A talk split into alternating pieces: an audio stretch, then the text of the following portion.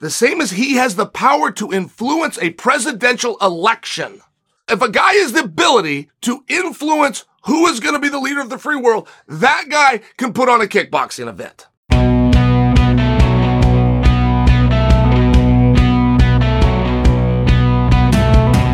What's happening, guys? Happy Tuesday! And thank you for joining another special episode of You're Welcome, guys. We are very close to the Logan Paul Dillon Danis fight. And coming up on today's episode, I'm going to talk to you about the lawsuit that Dillon has against him. Plus, Conor McGregor thinks he can still get on the December card. And is it true that Kamaru Usman is the backup fighter for Chimaev versus Costa? Because I'll tell you, he should be. All that and more on today's show. But I want to start here.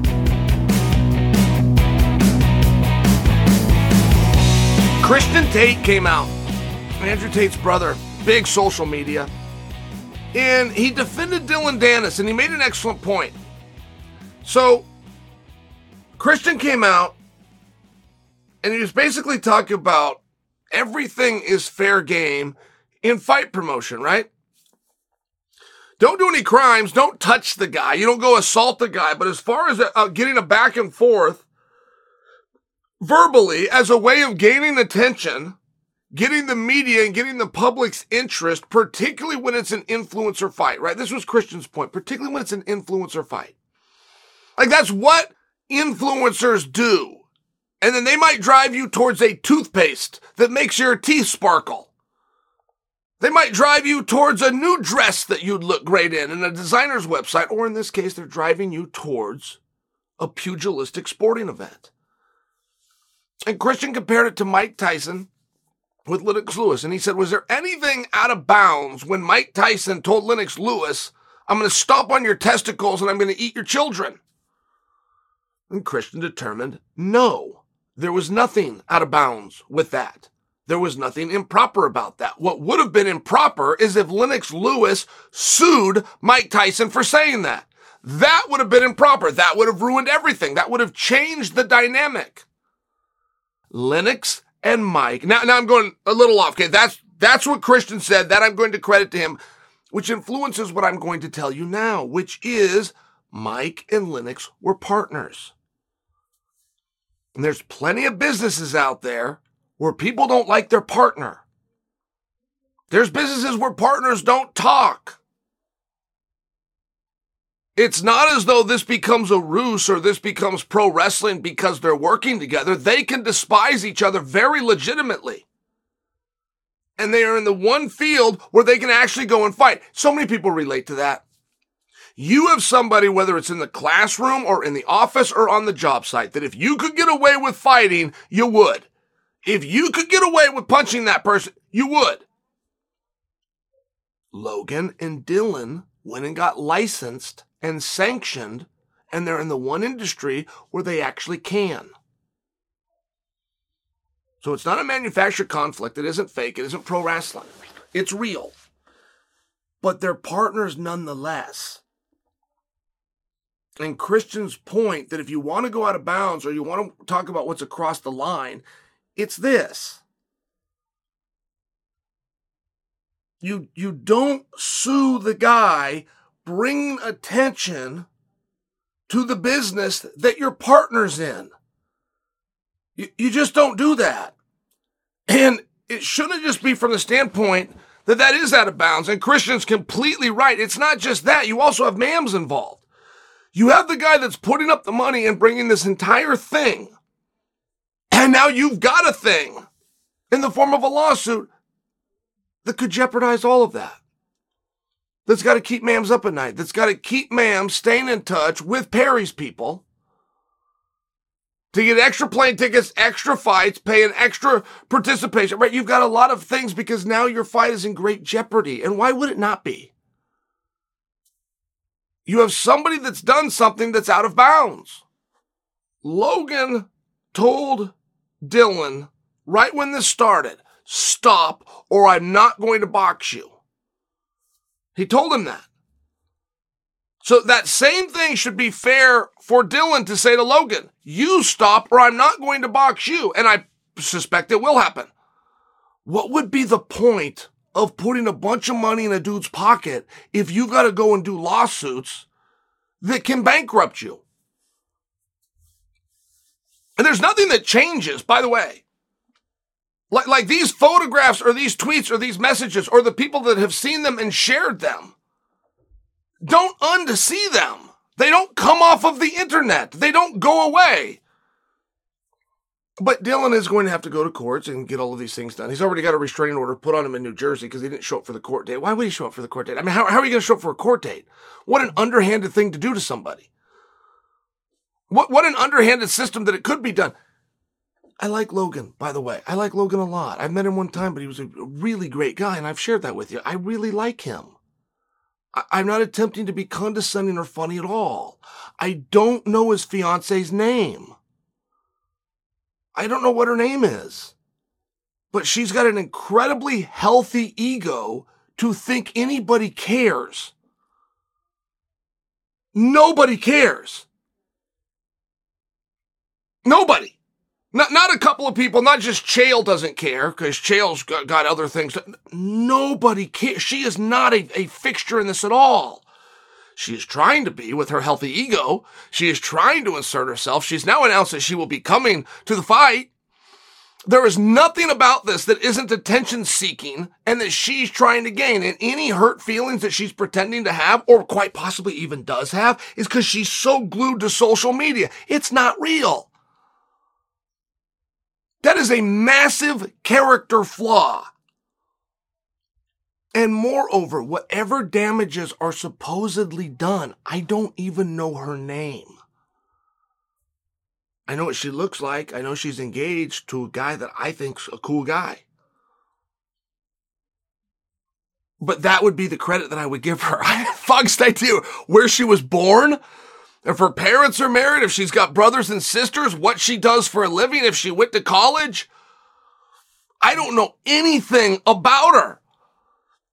I've seen photos that were taken willfully. Supposedly these were stolen due to a hack. They were still taken willfully. Right? It, this is a very bizarre thing. And Tristan Tate's right. The only thing out of bounds as it regards to this fight is the lawsuit. That is a terrible thing to do to somebody who is partners with your fiance who, who not for nothing, right? I don't want to be a scumbag about this, but when I tell you I don't know what she does or what, yeah, I got an idea that she doesn't do anything. I got an idea that she doesn't have money or a way to go or a fancy car to drive or a big house to sleep in if it wasn't for him. So if he's, if he's supporting everything, which he is, if he's supporting everything, and his partner, his business partner, is putting money into the pocket, and then you're going to go over here and sue him on the side? get a restraining order, then you're going to show up to an event? It lacks all sincerity. It's underhanded. It's wrong. It's wrong. And it's Logan's job to unwind it and make it stop.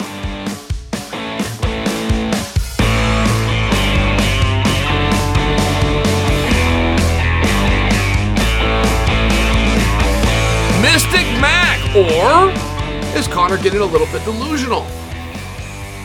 Conor did an interview and he said uh, he's still hopeful. Still hopeful. That's an interesting word. He's hopeful to fight in December. And I do I do say hopeful because we're seeing a new humble Conor, and there's nothing that has humbled him.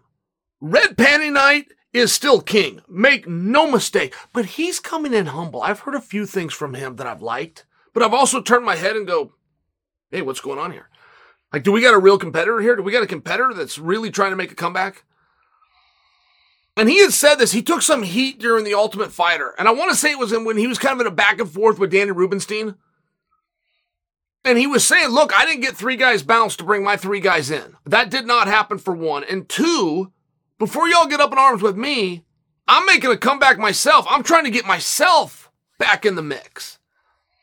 And it was a very humble comment from a guy who goes out of his way to make sure he never makes humble comments. I loved it. I loved it because if you're a true competitor, if you really, you, you have to view yourself that way.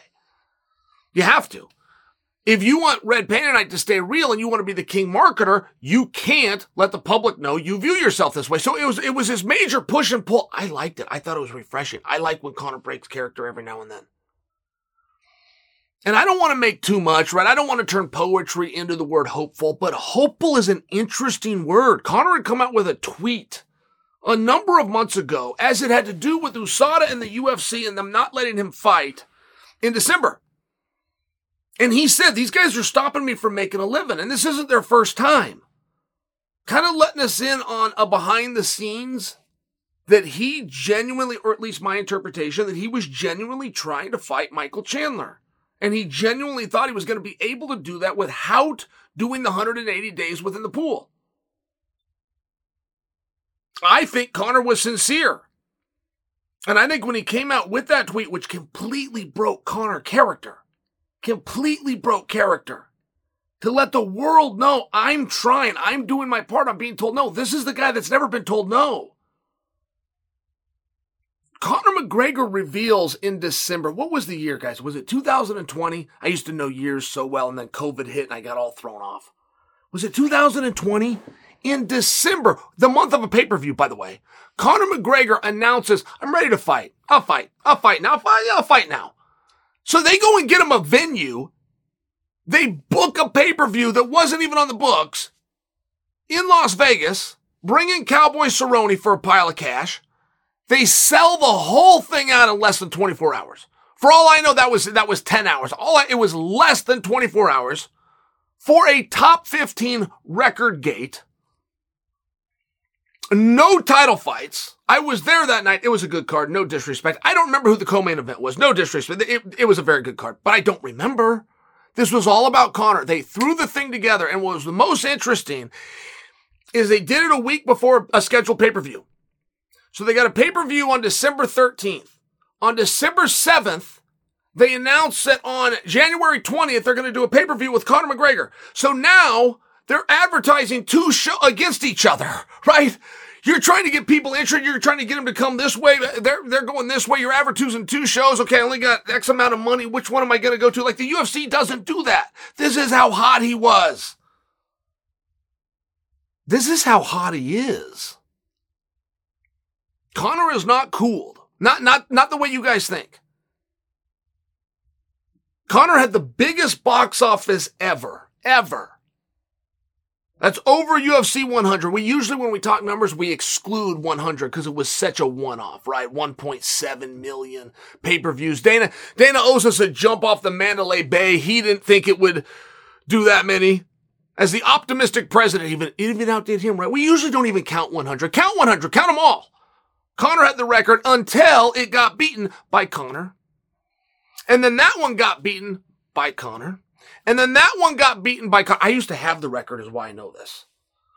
My second fight with Anderson Silva was a $7.4 million gate. And that was the top gate at that time. I'm excluding the time that St. Pierre fought Jake Shields and they brought in crazy amount of people and did $11 million gate. It was a one time, it's because it was Montreal. And I- am just sharing with you, I follow those numbers a little closer than some. Like, I think it's weird when you guys follow rankings. I don't even know where you would find a ranking I literally don't know. And I have people tease me. They tell me it's like UFC.com and then you backslash and then you hit a ranking. I don't know what a backslash is and I'm a smart guy. I own three websites. I don't know what a backslash is. It's a weird thing that you would know that for, in all fairness. But I'll admit to you, it's a little bit weird that I would know who's got gate records, right? It's a little bit weird that I would know that, but I do. And I'm just sharing with you why. And Conor's next fight, why it might not beat his number one record. It might not it's still going to break into him. He's going to beat one of his records. And I say that because when he uses the word hopeful, okay, should we just chalk this up to Conor for the first time ever has misspoke? Maybe. He's tired. He's drinking. Maybe. No big deal.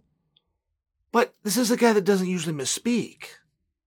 Or should we chalk this up to this is a long shot, but should we chalk it up to perhaps there is another card being looked at being put together in December? That would be very unlikely, but it's essentially happened before.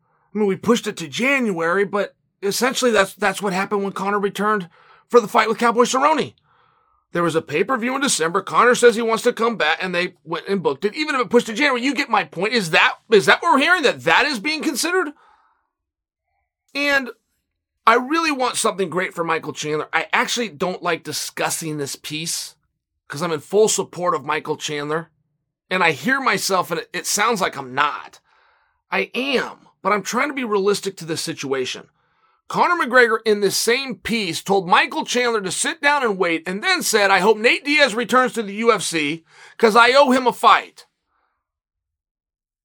And I realize that the last information that we, the public, have been given is that for sure it's going to be Conor and Chandler. That's been promised. That's done. I get it. I, I do fully understand that. I don't overly question that, but I undisputedly don't question that at the time it was said, it was absolutely true. At the time it was said, you're as good as the information that you have at the time. And that statement was said prior to Nate Diaz showing a new interest. And we do have times historically where once it's said it's these two guys, that's done. And guys can push and pull and they can do the media. Ultimately, they can sit on their ass. Once it's said that's the fight, that's the fight, right? We got a rankings room. We got a way we do this. We got matchmakers. We have a process. When the process is done and the names get spat out, this is what we're going to do. You could tell me plenty of times historically you've done that. However, 100% of those times you could name for me are title fights you do not have a time, and you can go back to the SEG days of 1993 through 2001. You do not have a single time when a fight was announced and that was it, and we're going to hang on it, that was a non title fight. And you could easily say, but this was promised. Yeah, sure it was. But guess what else was, was promised? Was Nate Diaz versus Conor McGregor. And it was meant. And then Nate ran his contract down. He went over here and he, it was one of those things. Nobody lied. This is what everybody meant at the time it was said, and then some of the other pieces that weren't controllable changed. I think it's going to be Chandler, but I can't guarantee it's going to be Chandler. And the more time goes on, what difference does it make? Right? I mean, it made a big difference three months ago. It made a big difference. We're coming off the Ultimate Fighter. This is what was advertised. This is what was marketed. This is what's red hot. This isn't even going to come in 2023. And if this battle with USADA is a real thing, you got to wait 180 days. Now you're talking about it coming halfway, in a best case scenario, halfway through 2024. What do you do then? You tell people that these guys once upon a time did the Ultimate Fighter? Is that what you do? Do we get Forrest and God rest his soul? Stephan Bonnar, did we get Chuck and Randy to come back because they did the Ultimate Fighter? Is that what we tell people? We don't tell people that in 2024. Hey, these guys did the Ultimate Fighter, and I, I know we've done three seasons since then, but you know we've said it, it, it, it just doesn't work that way. So then the question comes: Why are they fighting? Are they fighting because it's a really big fight that we all want to see? Great, that's a really good reason. I'll take that. But is that the case? That fight and I love it. Again, I'm on Chandler's side. I'm saying this trying to help Chandler. I'm trying to. I, I know my words come out a little bit. But that fight, to this day, to this day, and this has been booked for what, seven months? I found out about this fight driving to Fedor's retirement fight. I remember where I was. So how long ago was that? Six, five months? From the day that was announced to right now, this fight not only doesn't have a date, it not only doesn't have a bout agreement, it doesn't have an agreed upon weight class. So before you tell me we got to fight and we've got to get to it, I'm going to stop you right there. And I'm going to tell you nowhere in the history of this sport, when you don't have a bout agreement, you don't have a date, and you haven't even agreed on the weight class, nowhere in the history of this sport have you agreed to do a fight.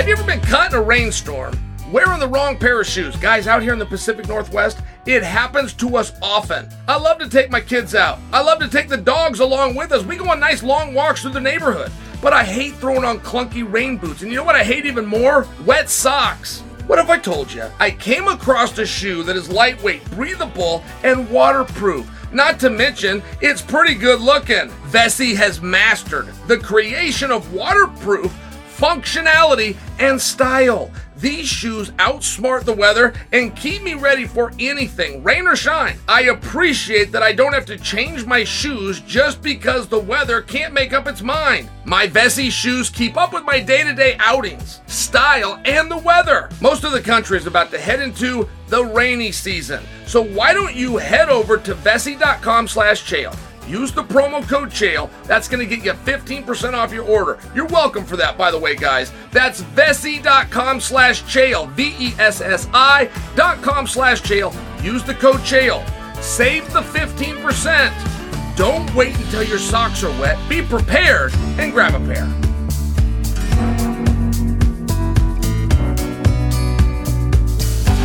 What do you do with Kamaru Usman, right? And there's guys that I care about, like, I don't mean from a personal standpoint, like, I care as a fan. I, I do care when they're going to fight. If, if, there's an announcement, I'm going to make pieces on it, I'm going to build it up, and I'm going to mark that on my calendar, at least my mental calendar. And Usman is one of those guys. But I can't hold on to that forever. Okay. If, if Usman or anybody was to sit for a year, we don't need to discuss how they're going to do anymore. We can still want to see them fight. We can still support them and do really nice things. If you sit for a year, your time is now done. It doesn't matter if it's an injury, it doesn't matter if it's illness, it doesn't matter if it's your inability to get a fight. It doesn't matter if the promotion doesn't have an interest in you to an extent that they can financially honor your contract and give you a match. It doesn't matter what the reason. If you sit for a year, we don't have to do the competition. We can, we can do it for good sporting exercise, but there is nobody good enough in a competitive division. And 170 is very competitive. There's nobody good enough to sit for a year and come back and be meaningful. That's just the truth.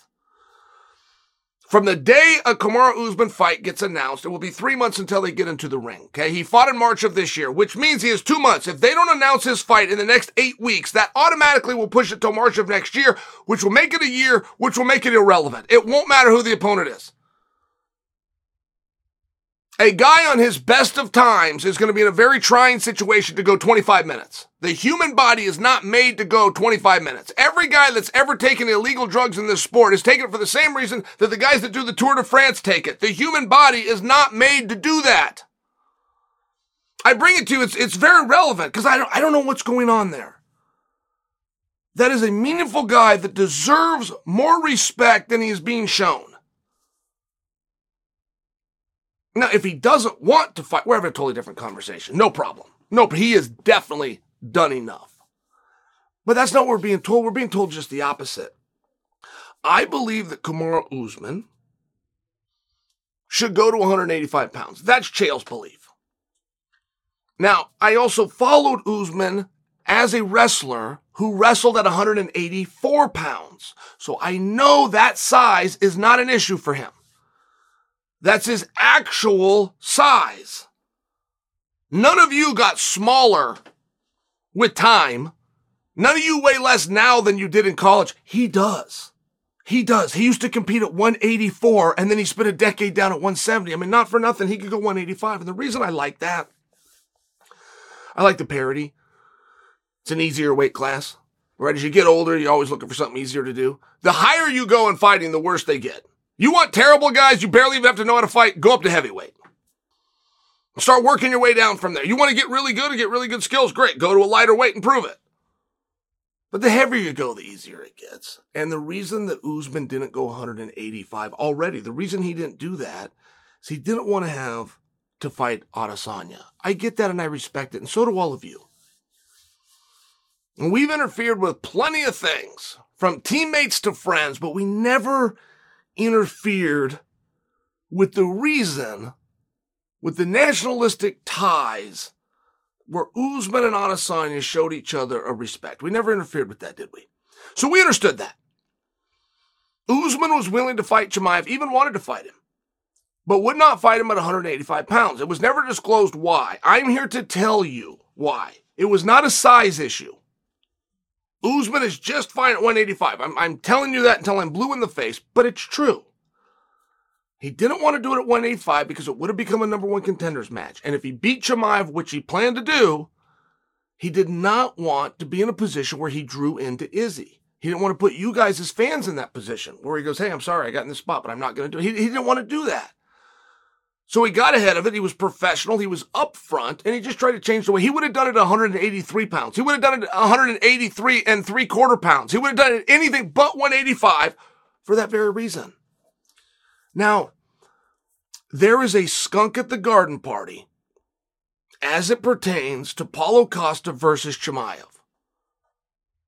If you can get that fight in the ring, if you can get that fight to the ring, you have a big success. But before you promote that fight, before you market it, before you name it a number one contenders fight, all energy has got to be to get that fight in the ring because that is not on track to happen. So the move, now that Izzy is not the champion, Izzy's not even pursuing the championship. Izzy is not called for a rematch, which he could get like that. He hasn't called for it. He is stepping aside to give Sean a moment and to give the whole division a moment. So if Usman was to come up now, the landscape is totally different. And the opportunity is only a month away. They need, it is paramount that they have a backup fighter in Abu Dhabi for Paulo Costa versus Chimaev. It is paramount. And it can't just be anybody because that's the feature match. That's the main event as far as we're all concerned. That's the match that we're all getting ready to see. That's the match that was promised six months ago. That's the match where a fight was broken up in Salt Lake City to make it happen. That's the match, and we all know it. What you don't know is getting them in the ring at this point is going to be very difficult. So when and if that news comes out, the right guy has got to be ready. It's the whole card is dependent on that. The right guy is not Jared Cannonier. I'm not saying that to be negative. It's just not. The right guy is out there. The right guy has a name. The right guy's already asked for the fight. The right guy's in shape and he's ready because he's always in shape and ready. And the right guy that needs to position himself today, because this is less than a month away. The right guy to fill in for Paulo Costa or Chimaev, whichever one of them blinks first, and they're both blinking right now. Little inside news for you. The right guy is Kamaru Usman.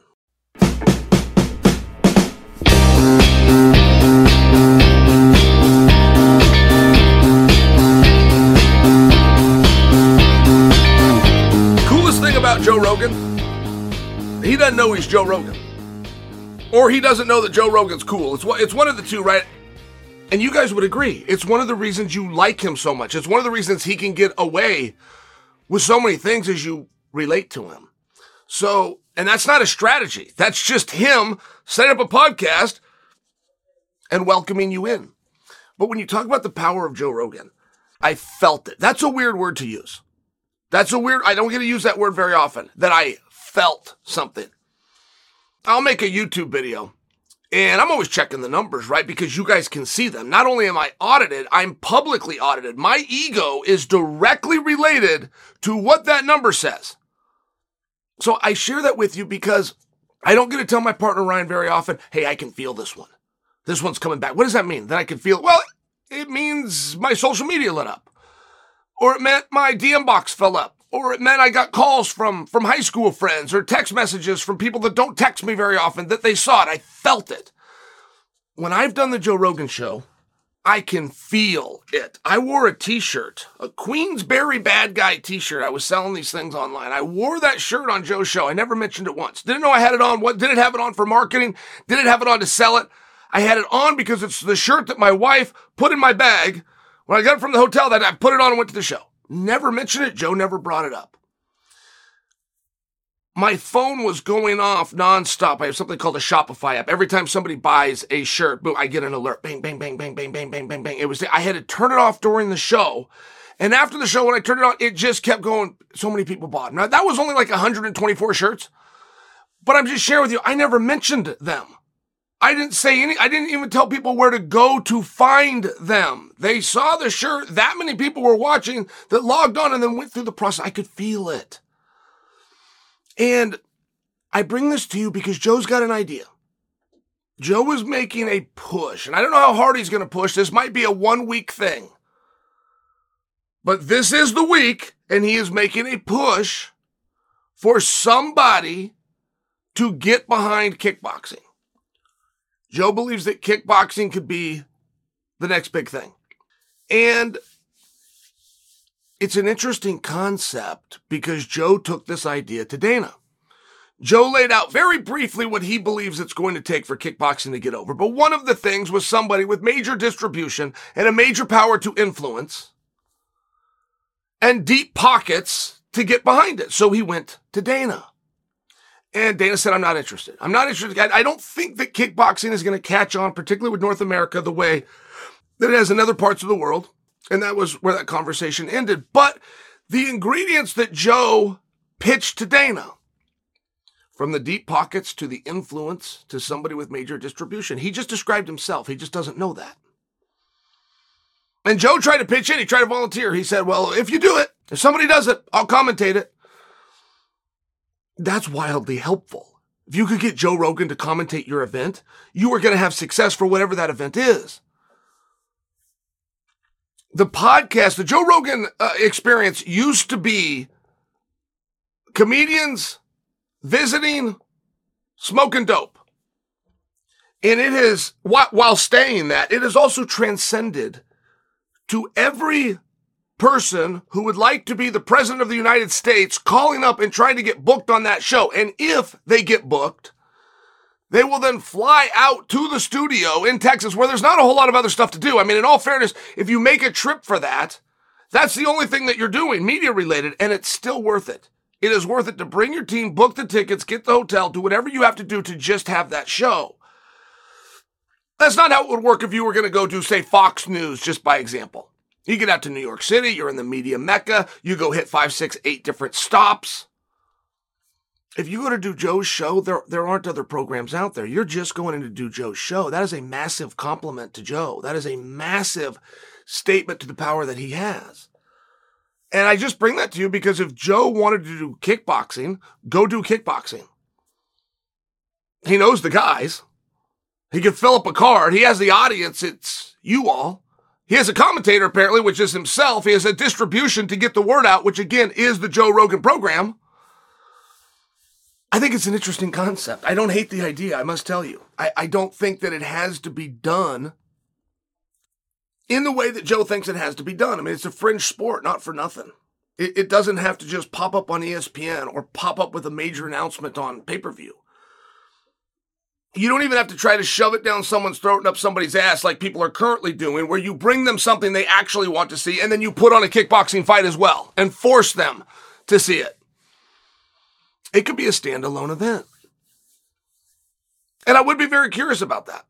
And when Joe says it's the, the next thing to break through, I would like him to finish that thought because I think, I think he's saying boxing's already gotten through, which would be true. MMA has already gotten through, which would be true. And his true love of grappling has already gotten through, which is not true at all. I mean, that's where I would have to stop and go, hey, wait a second. Don't, don't act as though grappling is done.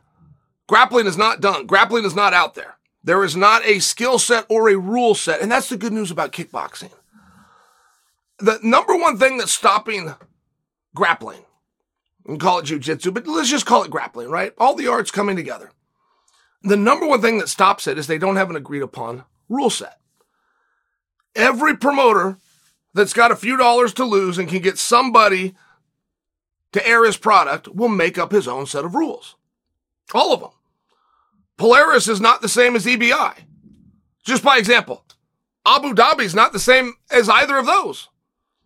And you could play that game until you're blue in the face. You're not going to find the same rule set anywhere, which is why it's not a real sport. You go to any gymnasium in the world. It could be at the elementary school. It could be at the park. It could be at a fancy NBA stadium. You go to any gymnasium in the world, you take a ball, you put it in the hoop, you get two points. You get fouled, you go to the three free throw line. You get a point per basket. You're outside the three point line, you sink a ball, you get three points. You're going to play for four quarters. It doesn't matter if you're nine years old or you're 29 years old. The rules are the same they're going to start the game by bringing two guys to the middle and throwing the ball up. And uh, it's the same. So now you can have sports commentators talking about it. You can have athletes come on your sports show and discuss it because the world will know what you're doing. You can have a ranking system. You can't have a ranking system within grappling. And they don't. They have one guy. They have Gordon Ryan. Gordon Ryan's the best. You'll hear that all the time, and it's true, but you won't hear who number two is. You won't hear who number six is because there's no system. There's no ranking system. You can't rank something when you don't even agree upon the rules. I think that's a major benefit to kickboxing. Not for nothing. I, th- I think that it is. You go out there, you got you, you got your legs, you got your hands. We're gonna make it kickboxing, not Muay Thai. What's the difference there? Well, you can't knee, you can't elbow. I like that. Knees and elbows are, are too vicious. I'm not a prude, and I think that stuff is too vicious. It's an interesting concept, right? If there's a push being done by Joe Rogan, and again, this is likely the flavor of the week. C- come next week, or more specifically next month, I don't know that he's still pushing it. But but if he is, I mean, if there's one person that could come out with a message and draw interest, it's him. And if the world of kickboxing and or the leaders of kickboxing had the sense that God gave Geese, they would contact him and they would try to get him to push this. The K1s and the glories of the world would get a hold of Joe and say, Hey, we're already doing this. Perhaps you don't know. I heard that you're willing to commentate it. We would really love that, right? I mean, there would be some kind of a concerted effort. But I don't know how real that community is. I don't know anybody that kickboxes. I mean, I went in and did kickboxing at an MMA gym. I know other people that were my teammates that went into an MMA gym that had a kickboxing class. I, I don't know of an actual kickboxing gym. I don't know of an actual kickboxer. And neither do you. You've never done it. If you wanted to do it today, you wouldn't know where to sign up and go and do it, unless it was a class within a different gym. I could push you even further and tell you to go buy the equipment needed and you wouldn't know where to go buy it. Like it, it's not an actual sport, but neither was MMA you get a little interest. You start to get some young minds that look at it and say, that's what I want to do. That's what I want to dedicate to. There's a major opportunity here. There's a massive opportunity for kickboxing if you can keep Joe Rogan engaged. And Joe Rogan could turn to somebody else and say, I'll just stand there and commentate, or Joe Rogan could go out and do it himself. And the fact that Joe doesn't know that, I think is very humbling. I think, it, I think it's what makes him very sweet. But Joe would have that power. The same as he has the power to influence a presidential election. Okay, if, if a guy has the ability to influence who is going to be the leader of the free world, that guy can put on a kickboxing event.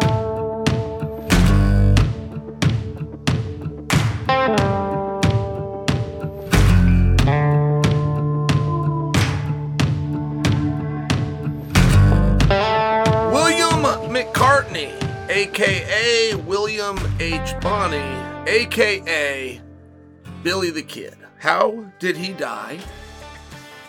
And who killed him? So, the governor of New Mexico paid Pat Garrett $500 to agree to kill him, and $500 after he killed him, and Pat Garrett shot him in the back. Which is an extremely cowardly thing to do, and it's an extremely cowardly thing to admit to do, particularly when nobody saw you do it. You would not have to, when there's no witnesses, say that you shot your best friend in the back in the dark of night while he was unarmed. You wouldn't have to do that. Particularly when you dug the hole, you buried him, you rode back to the Capitol and you collected the rest of the bounty. Could have said it was a fair fight. Could have said he got the jump on me, but I was quicker. Could have said he had two guns and two friends and I took them all out. Could have made this a really glorious story. And Pat Garrett wasn't above lying. He wasn't even above killing. He wasn't above anything. He wasn't above stealing. And he came with the story that I shot my best friend in the dark of night in the back while he was unarmed, and then I buried him. They said, Well, where did you bury him? And he had a grave. It wasn't as though it wasn't as though the body was never discovered, right? And we've been told stories where the body was never discovered. We even decided that it rose on the seventh day and was divine. Like we can accept a lot of things as human beings when we want to believe it. But Pat had an answer to it. He had the grave and he knew where the body was. And there was a guy that watched him bury it. He didn't watch him kill him. He didn't watch him shoot him. He didn't watch him hide out. Guy didn't say it was in the dark of night, it was in the back, and that Billy was unarmed. Pat said all of those things, but a guy did help him dig the hole and help him put the body in it. And when they asked Pat where he put the body, he did have an answer. And they went there, and there was a body.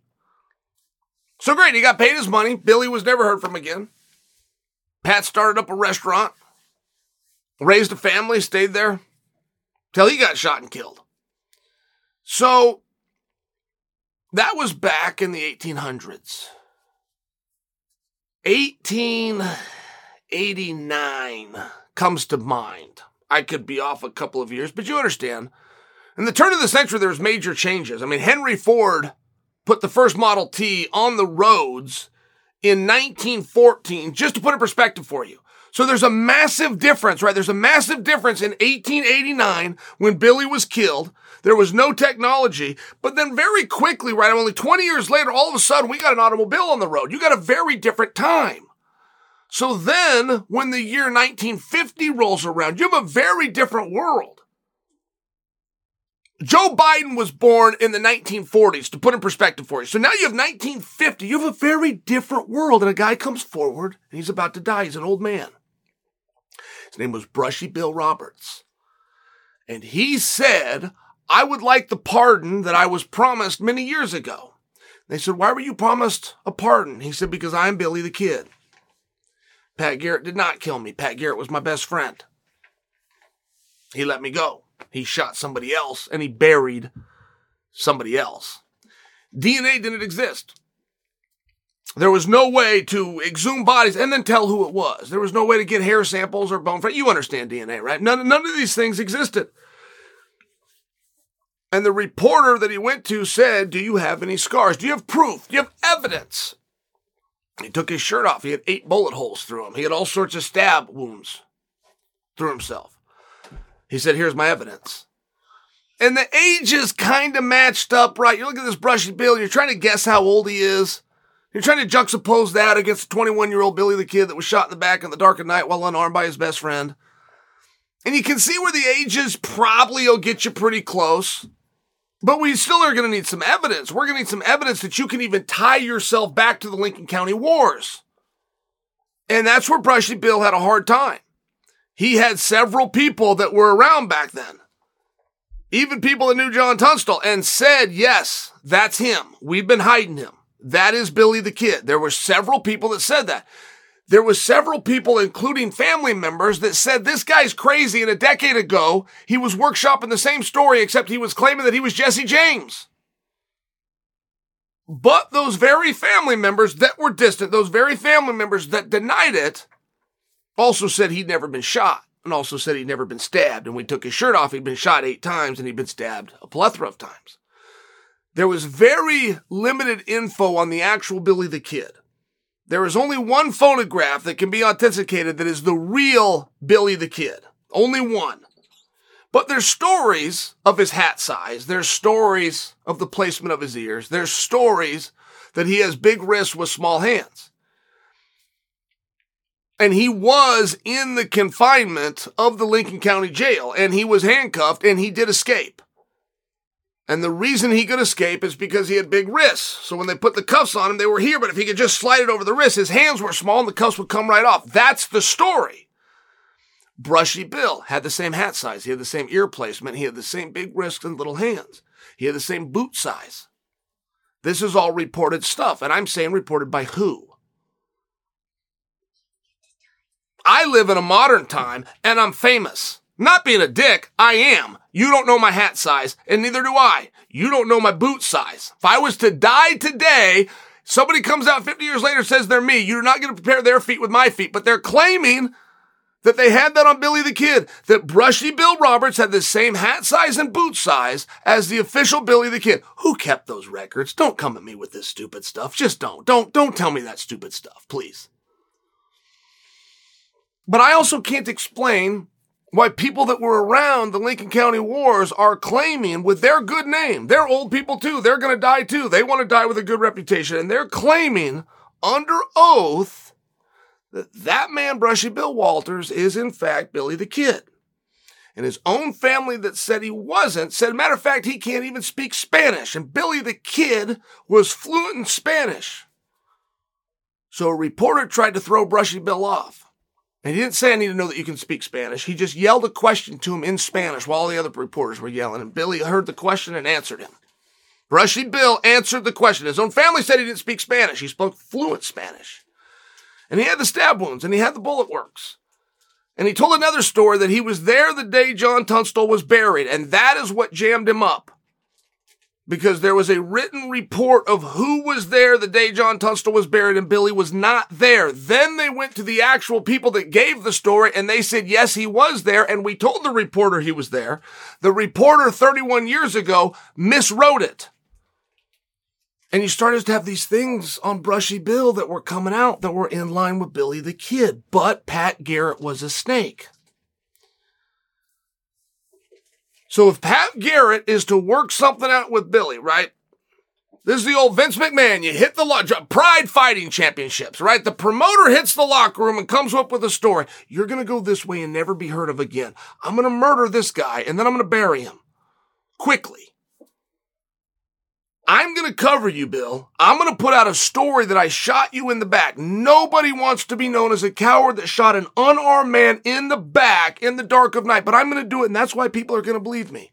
But if you ever pop your head up again, they're going to come and hang me. And that is a risk that a snake like Pat Garrett would not have taken. And you won't convince me that he did. You won't convince me that he covered for Billy the Kid, who he was never going to see again, and put his own reputation on the line. And moreover on the story, the fact that Billy the Kid and Pat Garrett were best friends is not true. They were light acquaintances at best. But that doesn't mean that Pat didn't try to shoot him in the back and try to kill him. That doesn't even mean that Pat doesn't think he did kill him. And that's where the story could actually be fathomable. For them to get together and work this out, that did not happen. There was no telephones, there was no emails, there was no way for them to communicate. But for Billy to have been in that territory of New Mexico and have somebody else that looked like Billy shot in the back of the dark of night, Pat Garrett looked down, realized what he did, dig a hole real fast, bury him, and go back home and collect the money Story gets to Billy. Billy Pat thinks I'm dead. I just got, all I got to do is disappear. All I got to do is go change my name and lay low. You used to be able to rob a bank, move two towns over, and never be caught for your whole life, right? I mean, there was, when there was no internet and there was no Facebook and there was no Twitter, it's very easy to get away with things. So he didn't even have to leave New Mexico. It is very possible that Brushy Bill Roberts was in fact Billy the Kid. It's very possible, but not on purpose. And not because Pat and Billy worked something out like the promoters in Pride when they'd hit the locker room and tell the guy when to go down. Would have been a mistake. Pat would have tried to kill Billy. Pat would have shot the right guy.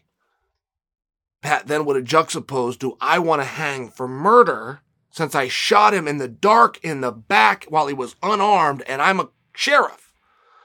Or do I want to just say it was Bill? Hope that he hears, hope that he lay lows, go collect my ransom from the governor. What do I want to do? Those were the options. And if you look at it in that vein and you understand there wasn't a great conspiracy, that's where your mind can start to make a leap that Brushy Bill was in fact Billy the Kid. Now, if you've heard these stories and you want Chael, who's an expert on them, to ruin it for you, it's all hogwash. Pat shot him. All right, guys, that's it for today's episode. I have had it with you all, but thank you for listening. And thank you to Anthony, who left me a very nice review on Apple Podcasts asking for more stories about the special hotel. And I mentioned that on last week's podcast. I appreciate you knowing that, Anthony. I will talk to you all again on Friday. Until then, I'm Chael Sonnen, and you are welcome.